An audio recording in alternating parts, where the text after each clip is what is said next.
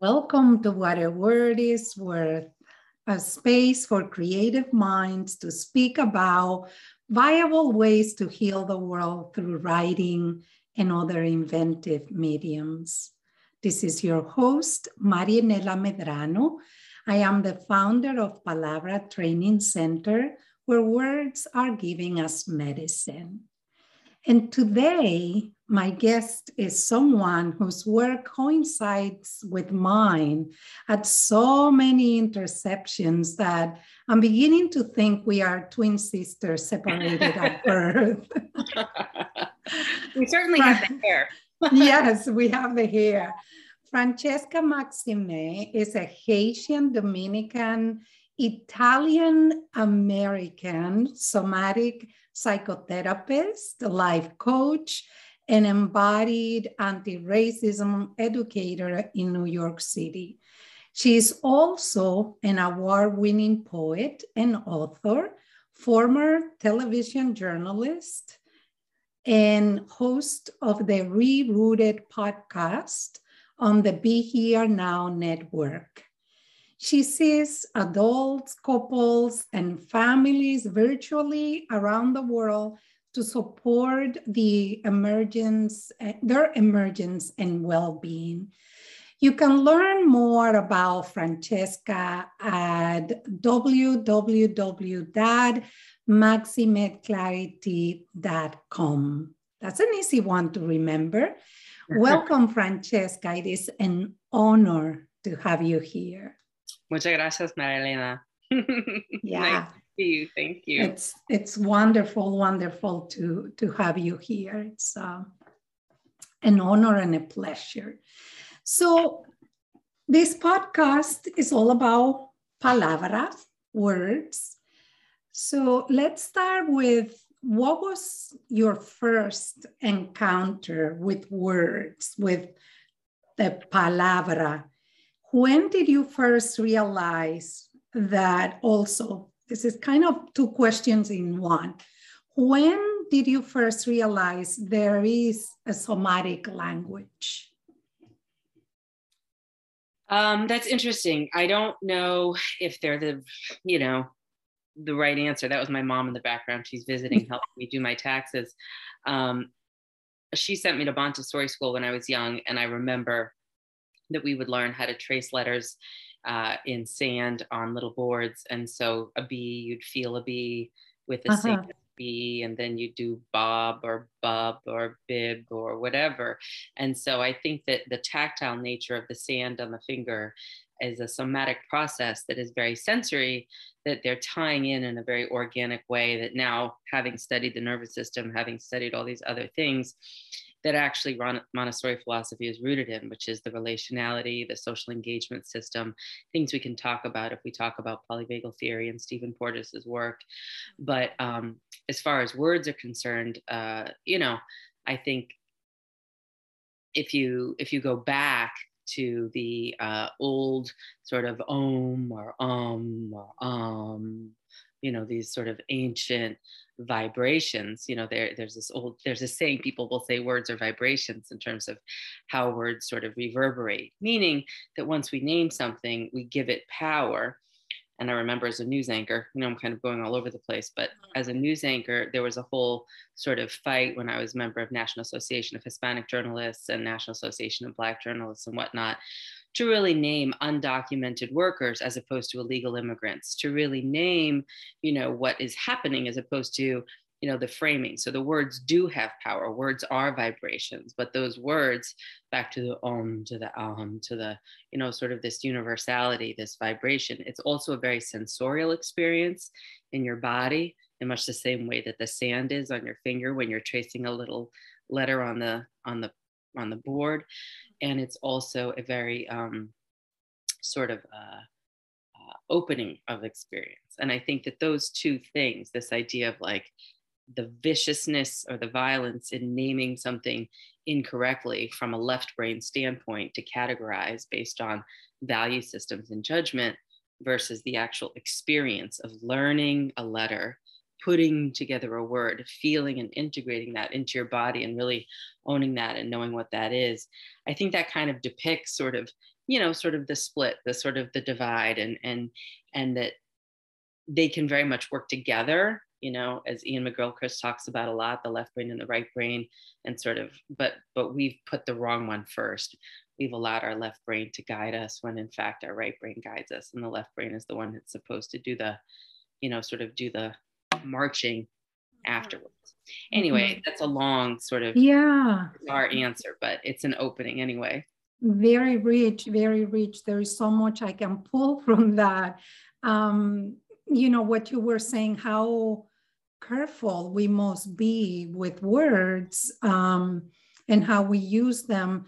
Do you think, will you say that then that somatic language gets louder um, depending on what's happening. Let's say after trauma, the somatic language then speaks louder than. You mean, you mean that when you say somatic language, can you clarify with me the, what you the language of the body, the, the resonance, the vibrations in the body, right? That might be, the I body might be more sensitive, yeah. right? To well what's interesting is is i don't know that it actually is more loud mm. or less loud i think mm. it's all adaptive and so if you're in a balanced equanimous nourishing securely attached environment then you're going to respond in a way that is quote unquote normal or balanced or not um, it's not going to be provocative in some way but mm-hmm. knowing that we're always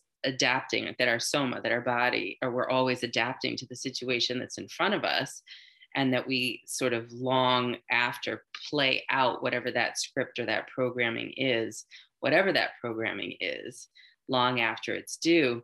What I think you're pointing to when you say, you know, is is is the somatic language, the, la- the language of trauma, is that more evidenced, you know, um, over time because of trauma?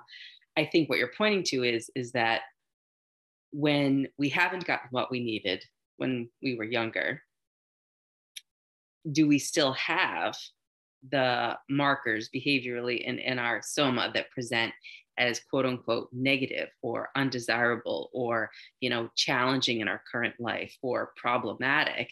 Yes. But i would say that those are just as adaptive to our history as our current securely attached behavior if our previous mm-hmm. you know attachment relational you know styles were were were secure that those would be adaptive um, and those would be quote unquote appropriate so yes because they're protective responses yeah right right right mm-hmm. so i guess I'm, I'm kind of you know i totally get your question and so mm-hmm. the short answer is yes you yeah. know uh, the, the you know to the point of bessel van der kolk the body keeps the score and the, the, language of trauma shows up in whatever way whether it's irritable bowel syndrome mm-hmm. whether it's you know uh, a client was telling me the other day, you know, she was writing this email to her lover and it was like five pages long. And I was like, yeah, nobody's going to understand, you know, that. Mm-hmm. Mm-hmm. Yes, and, and that's the thing that we see it in practice, right? Um, we see how the language of the body gets really um, loud. And sometimes it is our job to kind of point it out um, because even the person who's emitting the vibrations is not always um, aware of, of the phenomenon. No, because it's all they've ever known. Right. So, exactly. You know, it's it's it's almost like you'll hear a lot of folks. I think even my mom had said it. Um, you know, we grew up poor, but we didn't know we were poor because everybody was around. like you know, it's one of those things. Um, yeah right. we didn't think of ourselves as poor or yeah. knew somebody else who like hadn't taken a bath and they were mm-hmm. at desk and they didn't have clean clothes and we weren't mm-hmm. we knew we weren't we knew we weren't them so we mm-hmm. knew we mm-hmm. weren't that poor you know yeah. like but it wasn't like and and so i think that it that normalizing sort of um yeah that there's a real sense of uh if you've been traumatized, if you've not gotten what you needed, if you've had these adaptive strategies, they're outside your level of awareness.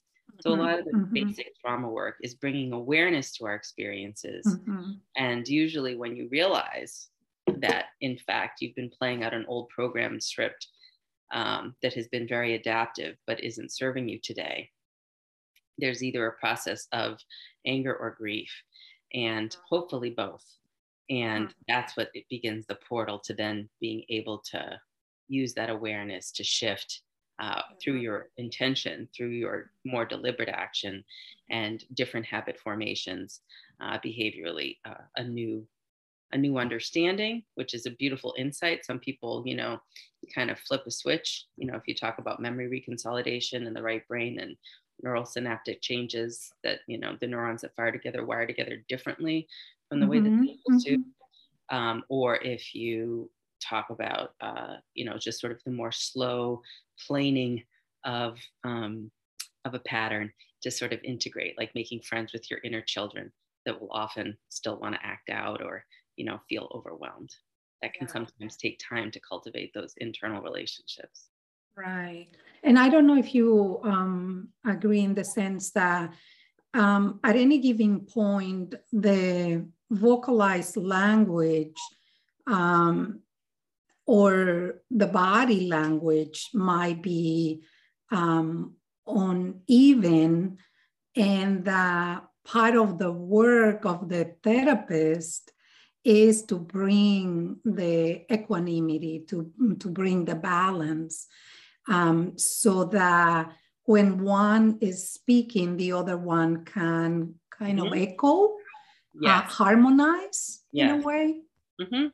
Yeah. yeah to be more um, i think the term you know coherent um, more integrated right. more yes. uh, more reflective of one another because you'll hear people say all the time like i don't have a problem or i don't have any feeling about that or whatever it is and i think one of the best things someone can do as a therapist uh, or a coach or whatever you are uh, if you're working with someone mm-hmm. Is to be really in tune with your own um, whatever's happening with you so that you can mm-hmm. say you know joey when you said that you didn't feel anything about that uh, and you know that thing that happened with your brother or that you know thing that happened with your your, your sister whatever that fight you had with your wife whatever uh, i know that you said that like everything was fine and i heard those words everything's fine and i also noticed that your foot was tapping very rapidly, that the hands that were in your lap were, you know, were very tight or clenched, mm-hmm. or that there was something happening, you know, here with your with your hair. And I'm wondering if you have any awareness of the, you know, or or what your experience is of of how your body is responding when I ask you some of these questions, or that your voice pitch started to raise a little bit, or you know, uh, you know you you could you could as a therapist name what you're experiencing or what you're seeing but if that feels like it's too many eyes on the person and they would mm-hmm. get shamed or feel shamed mm-hmm. or embarrassed mm-hmm. or feel too seen or something like that you know you can also invite in like as you're telling me about this are you noticing anything inside this is the mm-hmm. somatic experiencing approach any colors any textures any mm-hmm. images come mm-hmm. up when you think of your mother or you think of your wife or you think of whoever you had this fight with and you're telling me things are fine i'm wondering as you're saying those words things are fine what's happening for you inside and sometimes people are completely you know alexithymic dysthymic and they don't have a connection between no. right. what their words are and what their somatic experience is but you can start to offer words and you know there's a lot of like word wheels and feeling mm-hmm. wheels emotion mm-hmm. wheels um, and lists that you can give people. And most people don't even know that it's okay to name things like mm-hmm. irritation mm-hmm. or anger or despair or upset, and that they're just feelings, just like colors are colors and purple and green and it's part of the what I'm what I'm hearing is how you're describing the accompanying the uh, the person through also reading yourself as you as you are accompanying um, yeah. and is understanding the influence um, let me let me go back um, specifically to you and i guess um, to go to you i'm going to go through the work of other women and i'm thinking um, you know, Gloria Anzaldúa, um, Maria Lugones, and Mariana Ortega, just to name three women who had worked and shaped Latino or Latinx feminism. And a, a kind of feminism that, it, that has been built um, or conceived from what Mariana Ortega calls the multiplicitous um, self or identity, a self that is embodied and has a foot in reality, in many realities. And as you know, Anzaldúa wrote widely about mestizaje as happening at the intersection of many realities, but viewed from the um, kind of earth body based uh, vantage point. So I'm bringing their work here to see if you can bring us into what your experience has been as a you know a very multiple um, or um, yeah multiple experience with mixed uh, racial background and what I'm curious to know in that variety of your background, how has, if, if it has whiteness has impacted your encounter with your other parts? Mm. Um, and perhaps think of this question from the somatic embodiment perspective in the sense that do you switch codes depending on the environment, depending on the safetiness or well, I know that that was a long. no, no, yeah. I'll answer the back part, the last part 1st mm-hmm. I mean, code switching for sure is something that I used to do a lot more than I do now because I used to be mm-hmm. on television and before that in corporate America, mm-hmm. and um, and I think you know, there was uh, a lot of code switching that had to take place to be a television news anchor or television news broadcaster. I remember they would always tell me, you know, you're gesticulating too much, your facial expressions are so expressive, your jewelry is too big, your makeup is too heavy, your your thighs and hips are too large, you need to lose weight, you wear too many bold colors or patterns or whatever.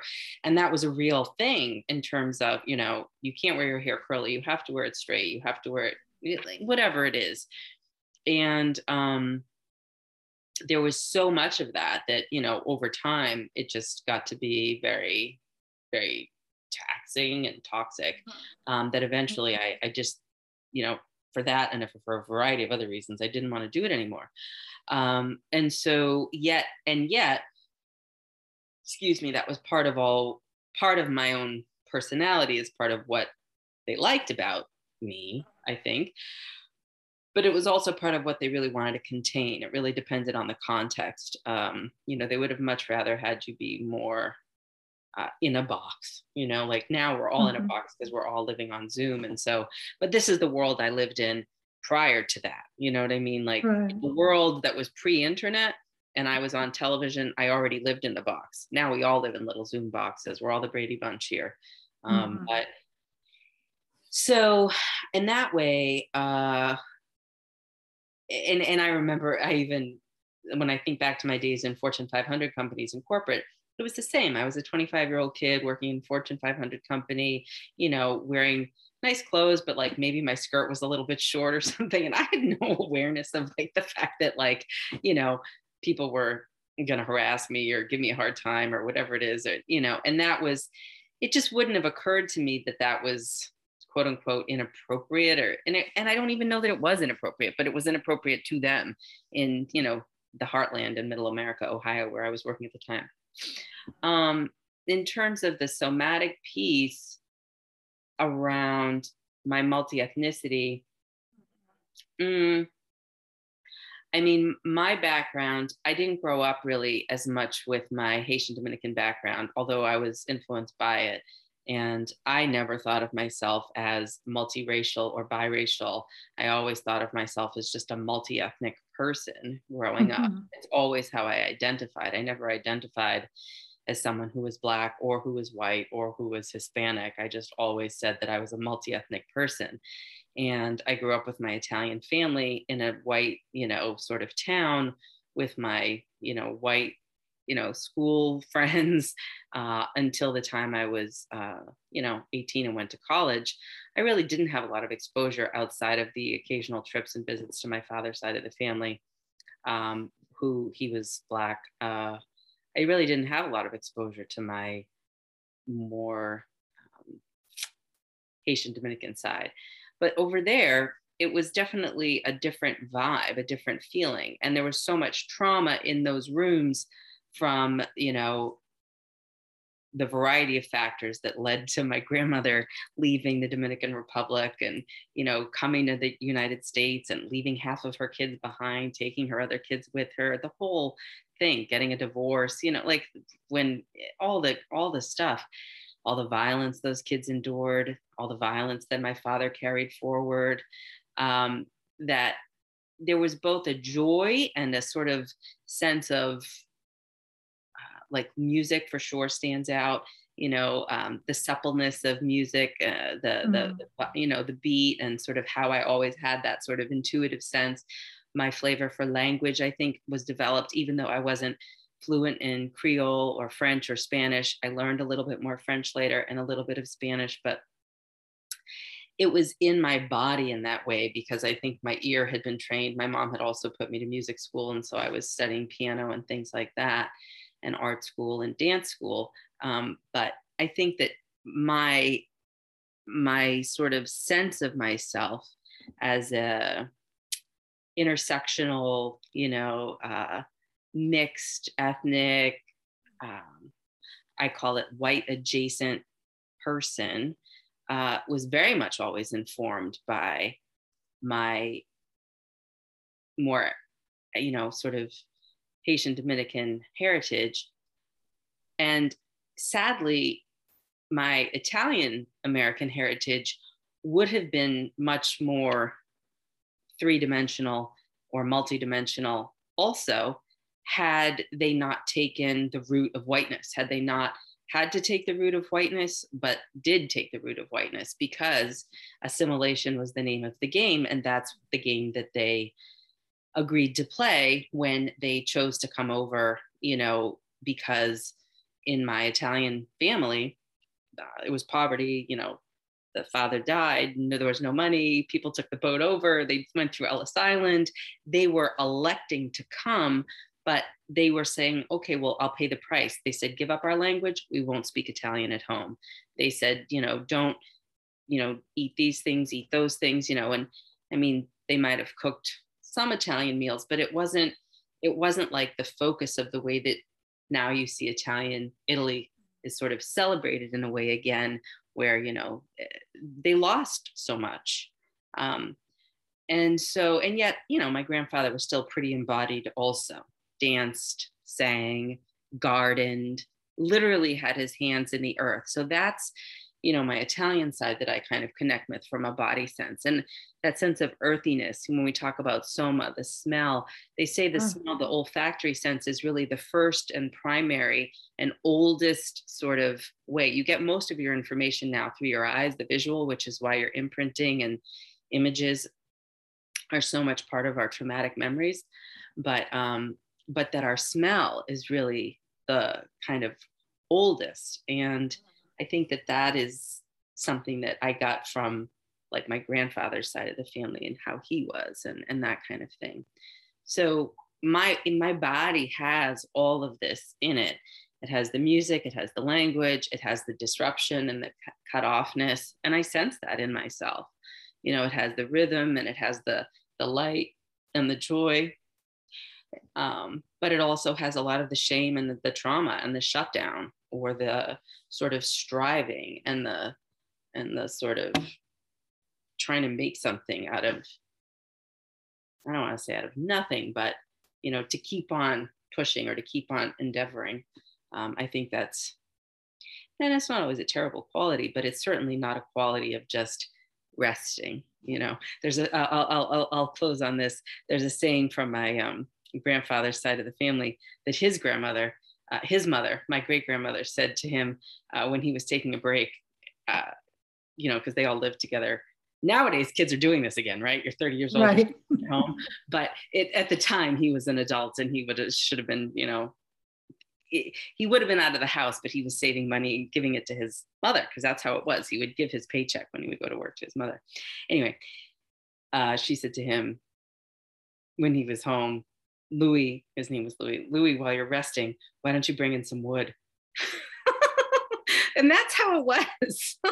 yes, yes, it's all, and that's you know that that's why it's so um, in conceptualizing where we come from is that it is so important, right, to, to understand the role of the body, the role of movement, because that, that was the case. While you're resting, go do something. Mm-hmm. Um, it's a body that's always in motion.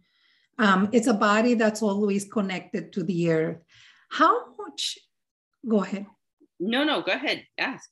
How much do you think um, this movement, this cadence, these um, uh, vibrations, I will call, um, has trickled into your poetry and has made it um, what it is? Mm. A lot. I mean, mm. my book was called Rooted. My second book mm. was called Rerouted because I felt uprooted. Um, mm and my podcast is called Re-Rooted, R-E-R-O-T-E-D, to sort of, you know, say, well, I guess I'm going to bloom where I'm planted. Mm-hmm. Um, but that idea of movement, visual sound, you know, um, I mean, life is animate always, whether or not we're looking at big changes or not, you know, and and that's within us also. In this pandemic for the last two years, I've been more sedentary than I ever have been in my entire life. I've gained back so much weight.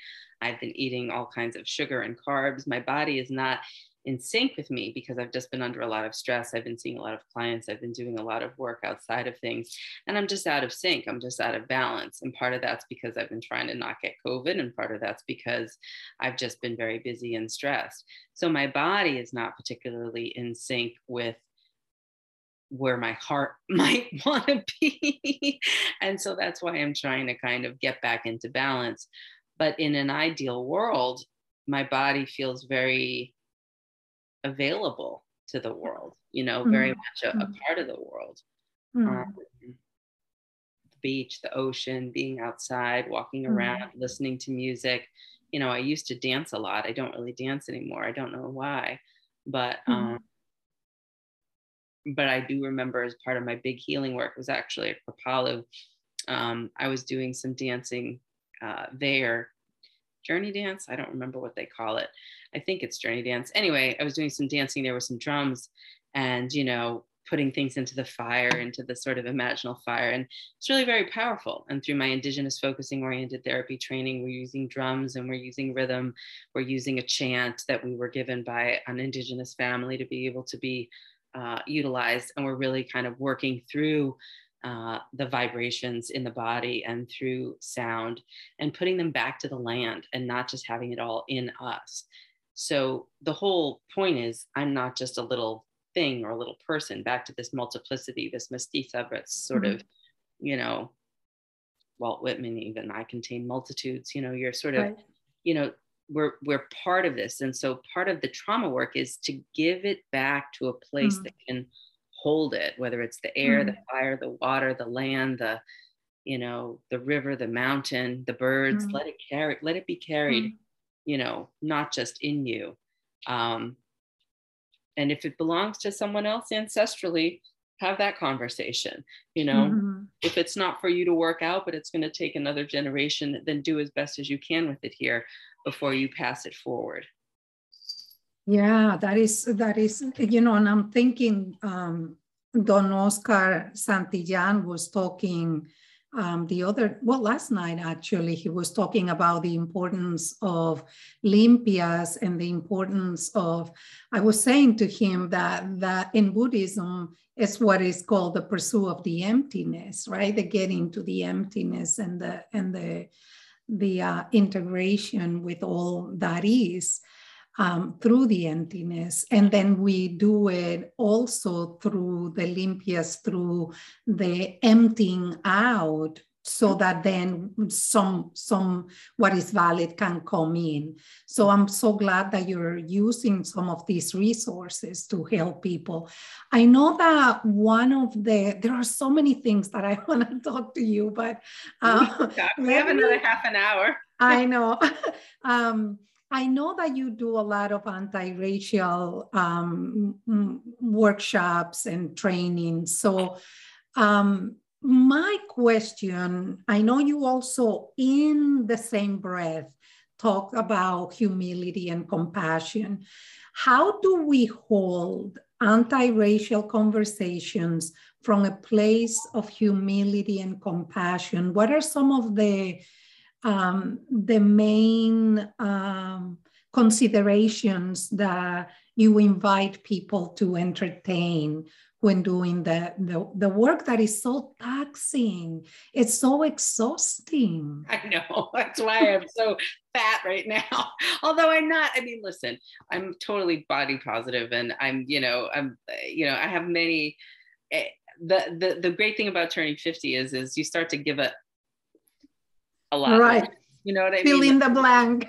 you, sort of, you know, it's a lot more just like, listen, I am what I am. I think as Popeye said, um, mm-hmm. and and I've been you know at war with my body and myself for a long long time from all the programming and all the messages that I've gotten over the years in my family outside of my family culturally you know the whole kit and caboodle yep. and really it's it's for me a personal choices around my health in terms of what mm-hmm. you know what do I think do I want to you know what can I do to for whatever it's worth maximize the health that I've been given and I don't think mm-hmm. that I'm doing those things right now because I don't physically not moving as much and stuff. Um, but to answer your question, so I just want to say, you know, to the degree that I am totally an ally of of uh, of that, but you know, I am. I, am sort of feeling a little bit more round than I want to feel. um, the oh, I mean, this whole idea of anti-racism work, you know, you mentioned Buddhist Buddhism and Buddhist psychology and stuff like that. The whole point of Buddhism, uh, Buddha, not Buddhism, the whole point of the teachings, the discovery, the insight is that we have obscured seeing. That are and and that's another way of saying to translate that we are programmed by our imprinting, by our experiences and that that could be our epigenetic intergenerational ancestral experiences that could be our immediate attunement attachment related you know secure insecure avoidant ambivalent attachment you know sort of relational experiences with our early caregivers.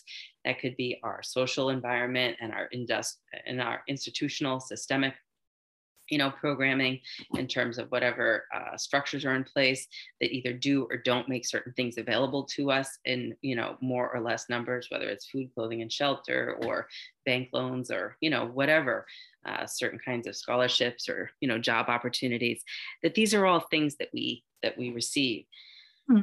and we don't get to choose what we receive. We get what we get when we're born. and in that way, that's kind of like you could call it karma, but you could also say that it's it's um, you know, when I came out of my mother's womb, I I didn't choose. Well, at least I didn't consciously choose. I don't know. We could have another conversation about you know sort of who gets to really be here and and why. Um, but I, I at least to my knowledge, I didn't I didn't choose you know to come into the world when I did or under the circumstances that I did. But that being said, when we do get here, when we are here, we are, as I said earlier, as human mammals, very adaptive creatures. Our nervous system is going to respond to whatever our environment is. And when we live in a racist society, because whiteness has been constructed as a uh, currency for giving white people in the United States uh, greater status, even though more white people are you know on welfare than black people in this country. You know more even you know that that this is a that this was and is a way to kind of have social privileges and access um, because i don't think the united states could ever really fully recognize reconcile what has been done. I mean you can't really look at the idea of chattel slavery and forced migration uh, unlike my grandparents who were Italian that came over, you know, uh, of African people to the United States in 400 years of, uh, you know, of enslavement, exploitation, and and and abuse, along with indigenous uh, folks on Turtle Island, genocide and, and land theft. And mm-hmm. you can't live with that without having a sense of moral injury.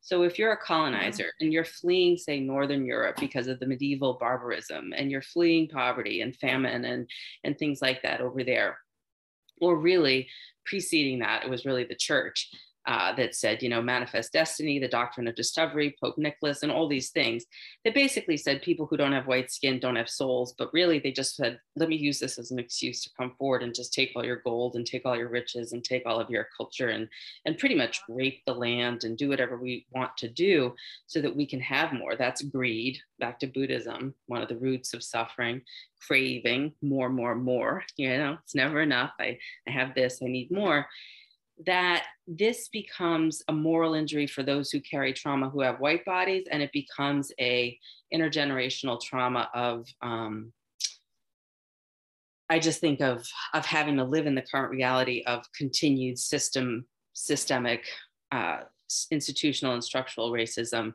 uh, for everyone else. And all of that is to say that when i'm teaching anti-racism work I'm inviting people who are in white bodies or white adjacent bodies or white passing bodies, or we talk about shadeism and colorism. We talk about raza. We talk about all of these things in terms of who gets to be passing, who gets to be white-ish. Um, anybody who has those privileges based on this currency, this false notion of, of, of certain people are better than others or certain people are more deserving than others I mean, we're starting from this place of basic goodness from the Buddhist standpoint. We're talking mm-hmm. this place of everybody has value and worth, period. Um, every being does, but every human does in particular, even though there were laws, obviously, that denied women that, Black people, you know, the whole thing. Um, that the reason why humility is so important for white people is because shame is narcissistic. People who feel bad feel like they're doing something good by Huh?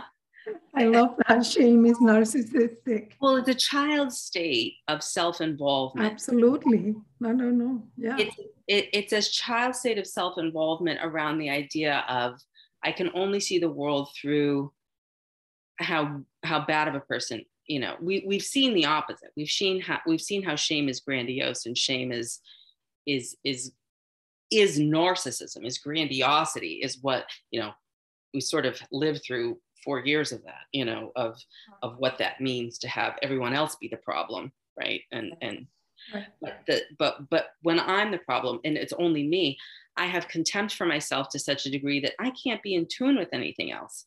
I can only be defensive, or I can only shrink more, or I can only sink down more. So if someone tells me that what I did felt offensive to them because then I was a racist, you know, you know somebody says that's racist or if they say i feel like that was a microaggression because you wouldn't have done that or said that you wouldn't have touched my hair if my hair was blonde and you know short you would you know who gave you authority to touch my hair because it's brown and curly and puffy? I didn't you didn't ask i didn't authorize you. So why do you feel like you have you know i don't have my body sovereignty here you know just because i'm a person or and and that idea, if I were to say that to you and you're a white person, you would say, well, I didn't do that, or, you know, whatever. You could get defensive, or you could get really shameful and you could totally sink back and, you know, you could say, well, I'm never going to give anybody a compliment again, or something like mm-hmm. that. But who is that about? That's about you. It's not about the other person. So individual racism and individual race, he, healing from racism, anti-racism efforts, is being able to hold yourself in positive, warm regard, regardless, and take in what the person is saying around the idea of it was offensive to them. And this isn't PC you know, people don't have a right to free speech. This is, I'm relational. I care. I have compassion. I care about another person. If I'm in relationship to all things and everyone, then even if I disagree with the person or if they're not someone I know very well, I treat everyone with respect and dignity. And that means that I actually care two shits about what they're experiencing. And if I'm the cause of that, one of the basic tenets of Buddhism is to do non harming, what's skillful and not skillful. Well, I don't want to harm people intentionally. And I'm not saying, I mean, this is me, Francesca, saying, I'm not saying I do this perfectly all the time. I'm saying this is the idea, right? Mm-hmm. The idea is that you would then be able to repair. In America, Americans are horrible at repair. Western culture has no interest in repair. They just want to forget it and move on and bury it under the rug and keep going. And we have a land, we have landfills worth of stuff that needs repair in our families, in our in our histories, in our, you know, in these big systemic issues in terms of black codes and Jim Crow laws and, you know, broken treaties and, you know, I mean, you look at Japanese internment camps, they got some money after that. You look at the GI Bill, no Black person, not no, but like 98% of that money after the war uh, went for housing uh, for white people, not with black, not for black people. So when you start to kind of put these things together, the moral injury that white Americans or people in, you know, carry needs a sense of humility to be able to deal with the narcissistic shame which is a block to their being able to be compassionate. And when you can be compassionate and you open your heart, then you can kind of look at the structures and you can see, well, I've been hoodwinked too. I've been bamboozled too. Mm-hmm. I thought that it was not even a big deal. I didn't even know that I had all mm-hmm. these invisible backpack privileges of being white or white passing. And wait a minute, you mean to tell me that we live in a world where people didn't get this or that? Or, you know, like mm-hmm. I thought slavery was over. I thought, and then you can begin to say, like, well, now I have righteous rage, moral outrage. Then I can really, you know, it's like Thich Nhat Hanh sort of active engagement, you know, doctor mm-hmm. Martin Luther King sort of mm-hmm. active engagement around how I become an, you know, an involved person around this uh, embodied anti-racism. I live it, I think it, I feel it, but I actually do stuff about it. And that is the heavy lift because there are the policies that need to change institutionally. And then there's the things at an individual level.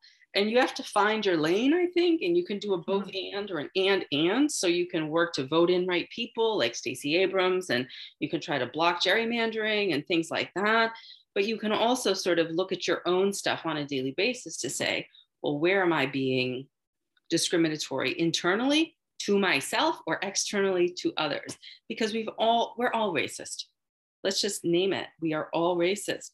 How could we not be? We were born into a racist society. Now, if you're aware of that and you can act to change that and electively and deliberately do something different, good. Then you're an anti racist racist, as Ibram Kendi says. That's what you're looking for. Yeah. So it, it sounds like the humility and compassion are um, kind of ushered in through self compassion first, is what I'm hearing you say. That in order for that person to move, they have to turn to themselves and find some way to um, muster some self compassion and understanding of their own predicament. Mm-hmm. Yeah, most people, most people that I've seen be successful at this work through the trauma of my alcoholic father, Correct. my bipolar mother, right. my, you know, my uh, sexually abusive grandfather, my, uh, you know, uh, gang ridden, you mm-hmm. know, neighborhood or whatever it is. They work through these things first and couple it with a systemic awareness of oh my goodness, I didn't know what 40 acres and a mule meant. You mean the people who were enslaved who got that had it for like a few years and then it got yanked back and the money went back to the landowners in the South who were the original enslavers because they were getting uppity? Oh, I didn't know that. Now that I know that and I've worked through my personal trauma, I can see the roots of where this inequity, you know, keeps coming. But you need the facts, but you can't put the facts on intellectually, which is one of the problems that a lot of people have had. They know the facts, but they're not, they're still inside, they're grappled in their own shame because they still have these false core beliefs that they're not a good person, basically, which is bullshit. You know what I mean? Yeah. Yeah. You just have programming. I mean, the belief is a real belief, but well, it's, it's, it's but it, but it's fake news.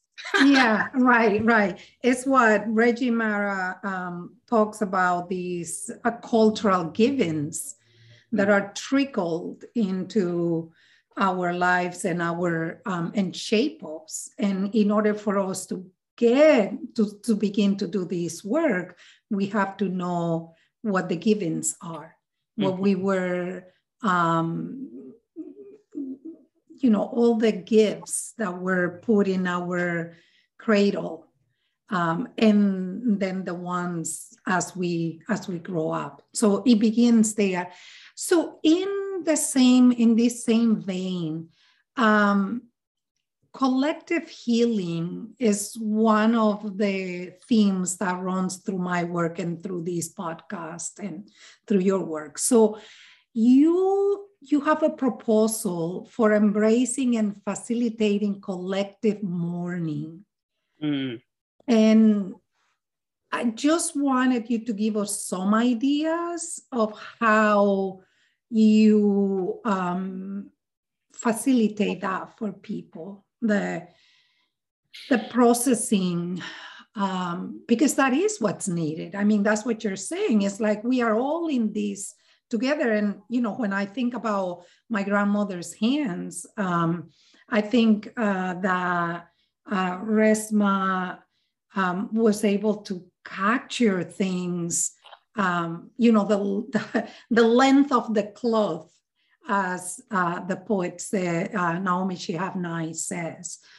Um, so this is collective injury, injuries there and and there has to be a collective healing mm-hmm, mm-hmm. so tell us about collective mourning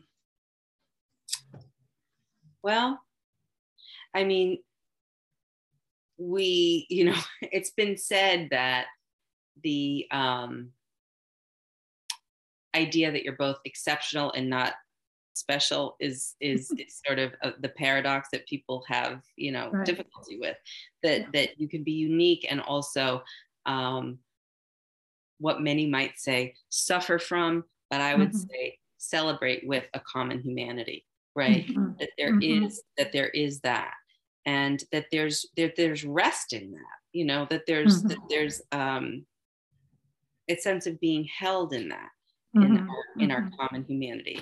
And yet we can never access our collective common humanity if we are uh, so programmed and so, uh, you know, we took the bait on the uh, mm-hmm. idea of uh, this idea of rugged individualism and, and sort of having to figure it out all on yourself. And, you know, the strength is in being able to do everything on your own. So we're told every day you shouldn't need to have a collective mourning. We're, we're told you can't even take more than two days off from work when your mother dies or something, you know. But I think that it begins, you know, most of my work ideally happens with people from the inside out. You are able to, but but it can also work from the outside in. So if you mm. if you're able to take part in a collective mourning or a collective healing ceremony, I think it can also work where you begin to then perhaps decalcify or decondition that might start to you know sort of uh, uh, you know be like acid you know poured on something and sort of kind of drip away some of your own walls uh, and, and and traumas and hardened places inside. But as far as ritual is concerned i mean there are oh my goodness um, as far as um, of course, there is a ritual. There you go. Exactly. She's so that's funny. it. She's so funny. That's penny. She's my she's very much uh, she knows she knows. She was like don't you know here? Here is a collective a way to do the collective that's that's true. And i and i think you can and i think people have. I think that when so with collective mourning i mean in in theory we're always honoring one another in the land and we're mm-hmm. always honoring you know through funerals through mm-hmm. you know any kind of whether it's a quinceanera a birthday party a wedding a funeral you know there's always going to be this ebb and flow of life this birth and death this sort of you know Thich Nhat Hanh would say there is no birth no death but you could also argue that you know that which arises is that which passes. And so it's, you know, however you want to look at it. what am I trying to say here? You have to grieve your own history around what you didn't get and what wasn't what you wanted and what wasn't what you needed. And you have to know that you're not still that little five year old or 10 year old that was abused. Because if you're here talking or neglected, because if you're here talking, then you're here. So there's some mm-hmm. part of you that made it. And that process of starting to heal that opens us up to being able to recognize our common humanity, which then can set the groundwork and the scaffolding and the framework for a strong, in my opinion, for a strong tapestry of what would be collective mourning, whether it's a sorry day, whether it's a truth and reconciliation project, whether it's restorative justice circles, whether it's uh, family therapy where you work on repair in terms of misunderstandings within the family you know um, if you do genograms if you're a therapist and you go back in the family line you'll discover that people who committed suicide and people who you know lost the you know millions of dollars and you know that there can be a collective mourning around this is our inheritance and also this is how we're working together to kind of actively engage in creating something new or allowing something new to be born that we're able to grieve this process of what was and open to something new and that we can be in communication with our ancestors and we can be open to you know who as i said earlier is has yet to come. And that may be in a human form or a spirit form or it could be in an animal form or a land form or a water form or something. But i think these rituals sometimes when you see someone like kobe bryant die or you see someone like you know um, virgil abloh die or you see someone like uh, uh, you know I remember I was working in television when um, Maya Angelou died. Uh, you know, there is a process of, and Thich Nhat Hanh just died. Um, right. You know, there's a there's a process that people can go through of engaging in collective mourning in that way about a body's passing that can help us root together in our in our strength. But from a deep level, from an anti-racism level, I think this idea of mourning the fact that the way we live kills us and, mm-hmm. and recognizing that uh, and recognizing that out of that acknowledgement and that mourning and that grief a new imagination will will emerge uh, and that we have you know one another to to hold one another in that and to sort of inspire one another in that i just don't think it's the way that we've been taught to think that much anymore um, but to invite that, I think again is is important, and to create them, to create those rituals in your communities, in your neighborhoods, with your schools, with your churches, you know, um, with your whatever it is, uh, to create them. Yeah, I like that you're saying to recreate because if we go back to the um, ancestral wisdom, these collective um, way of celebrating and mourning and doing all was there. So I thank you so much for giving us an insight into your work, the beautiful work that you are doing, and and also to exemplify, to embody what um, spiritual activism is, because that's what you are doing out there.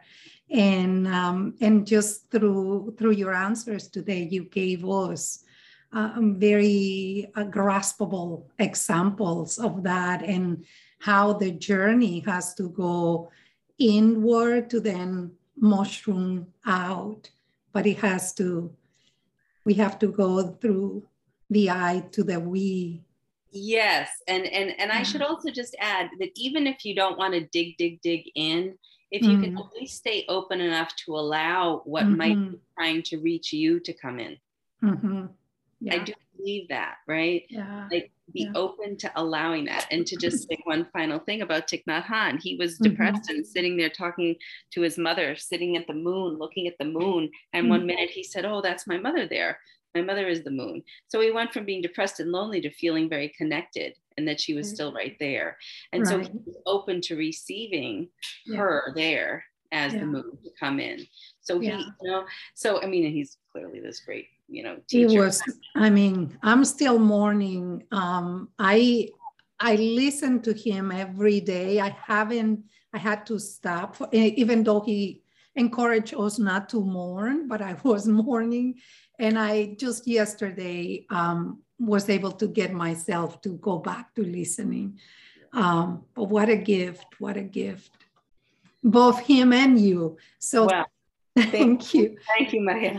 thank you so much. And uh, one last thing, how um, we said your website. Yeah. Um, what if else do you want people? Me, yeah. If, if anybody wants to reach me, they can just go to my website, maximeclarity.com, M A X I M E C L A R I T Y.com. It's just my last name and clarity. And um, I work with adults, couples, families, uh, individuals, groups, and um, organizations uh, in the best way that I can to help support change. And so if you, you know, want to reach out, you can contact me through the website.